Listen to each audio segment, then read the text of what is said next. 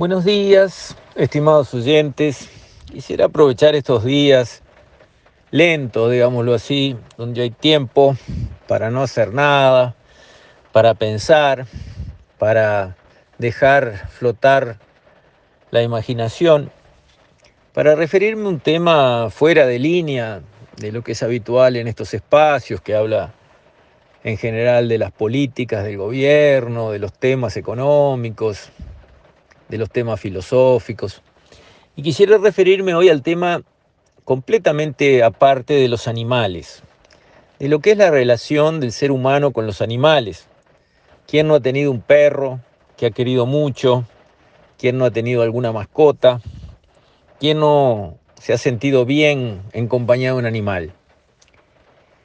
Y a mí que me han gustado muchísimo siempre los animales, que he criado muchísimos, y que además he leído todo lo que he podido, quiero compartir un, un razonamiento, una manera de entender las cosas que he ido desarrollando con el tiempo y que para nada pretendo que sea una verdad revelada, sino es un aporte al pensamiento general. Les comento que una vez, hace 25 años o algo así, recogí del campo una mulita que estaba comiendo delante de mi perra. La perra la marcó, se quedó quieta. Yo vi que la mulita estaba comiendo entre los pastos. La mulita no ve para el frente, ve solo para los costados, así que di la vuelta, caminé hacia ella desde adelante de ella y la agarré y la puse en mi morral. Seguí el día entero en el campo y al volver a mi casa tenía hijas chicas, les mostré la mulita y tenían la historia de Manuelita, la tortuga Manuelita, entonces pensaron que era una tortuga, pero no era una mulita, quedó la mulita Manuelita. La mulita Manuelita se metió en el jardín del fondo de la casa, hizo un pozo y desapareció al fondo de su cueva. No la vimos por varios días hasta que empezó a salir de noche, recorría ese espacio cerrado, de ahí no había cómo salir, eran paredes por todos lados comía bichitos de la humedad, se fue tranquilizando, se fue amansando, tomaba agua en la bateada de la perra. Y se hizo una mascota, se amansó completamente venía como un gatito, mish, mish, mish, mish, la mulita venía corriendo, comía arroz, comía fideos, comía panchos, los despedazaba con las uñas y se los comía en tiritas, Dos veces la encontramos metida dentro de la heladera porque no sé cómo conseguía abrir el imán de la heladera y se metía a comer milanesa con arroz dentro de la heladera. Y fue, digamos, una mascota como cualquier animalito doméstico.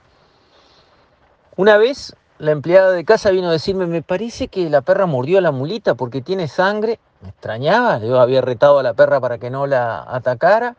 Fui a ver y había parido. Había parido como paren siempre las mulitas, nueve mulitas iguales. Ellas paren siete o nueve, todos del mismo sexo. Y los números no son así nomás. El siete es el número sagrado a nivel terrenal. Siete días en la semana, siete colores en el arco iris, siete notas en el pentagrama, siete pedidos en el Padre Nuestro. Y nueve, todas las culturas dicen que es el número sagrado a nivel celestial. Bueno, ella pare siete o nueve. Parió nueve, todos machos. Una cosita chiquititita cada uno, blanquita, blanquita.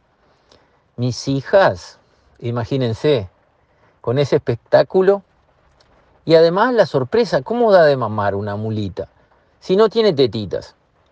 En casa habían parido las perras varias veces, gata, vaca, cordero, potranco. Mis hijas habían visto parir y dar de mamar cantidad de madres, pero la mulita era un misterio. Uno mira la mulita del lado de la panza y no tiene tetitas. Entonces ahí se vio.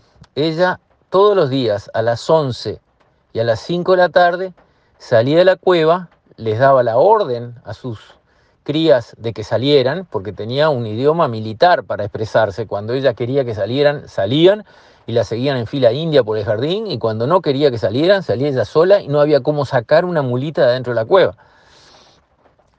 A las 11 y a las 5 salía la mulita, se acostaba panza arriba y transpiraba toda la panza de leche y los mulitos, sus crías, se ponían como en una batea y la lamían. Las mulitas tienen una lengua que es como un lápiz, no es una lengua chata como la de los perros, una lengua que es como un lápiz con punta, finitita. Con eso lamían la barriga de la mamá, la panza, hasta dejarla sequita y le tomaban toda la leche que ella transpiraba en su barriga. ¿Se imaginan que esos mulitos, cuando abrieron sus ojos, tenían a mis hijas alrededor, eh, lavándolos apenas con algodoncitos con agua tibia y tratándolos con todo el amor y el cariño que una niña puede tener por una criaturita como esa? Ahora, la mulita era naturalmente mansa, se amansó enseguida, se hizo mascota enseguida.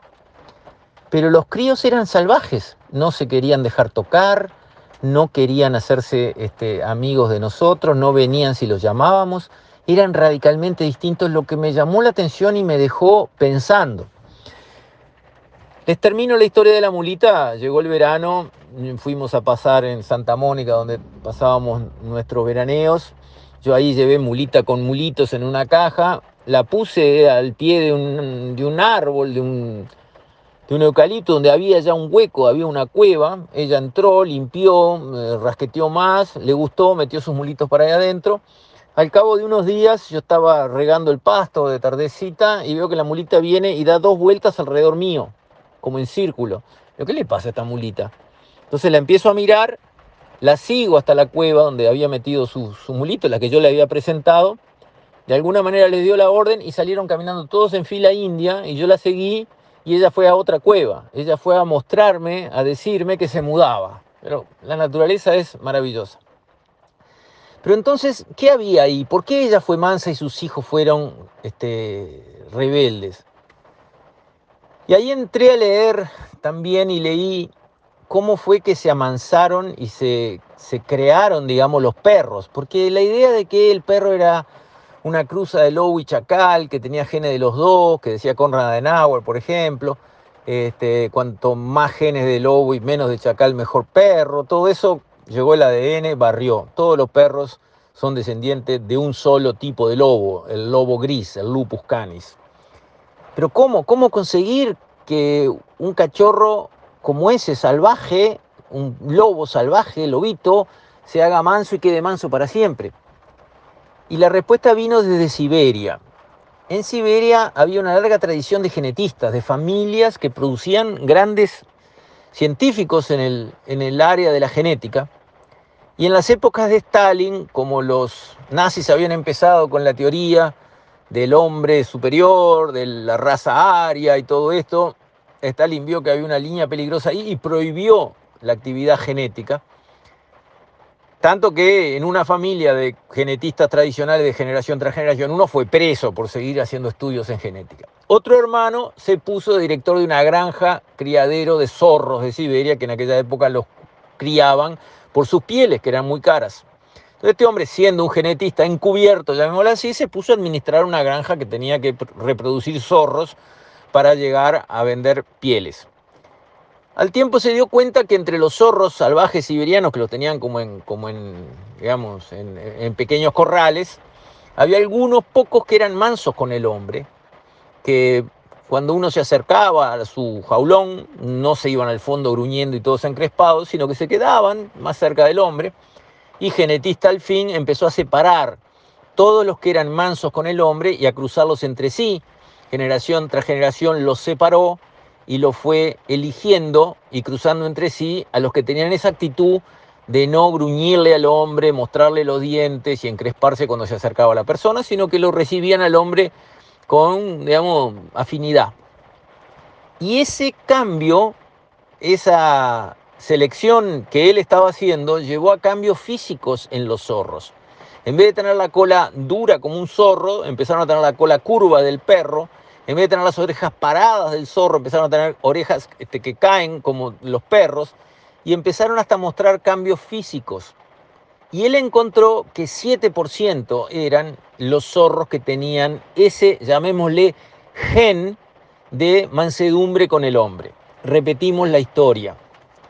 Entonces yo creo que la selección natural que se dio con los nedentales y los sapiens para que arrancaran a existir los perros fue básicamente esa. Ese 7% de los lobos que, como los zorros, tenían ese gen de mansedumbre con el hombre, fueron quedándose alrededor del hombre porque había despojos para comer, ellos se sentían cómodos con el hombre, como la mulita Manuelita, enseguida se domesticaban, se hacían mansos, por estar alrededor de los hombres, de las tribus, eh, fueron cruzándose entre sí y fueron dando el proceso que dieron los zorros de, Siberia. Fueron cambiando físicamente de tal forma que hoy uno mira un perro y mira un lobo y dice, ¿qué, qué distancia más larga?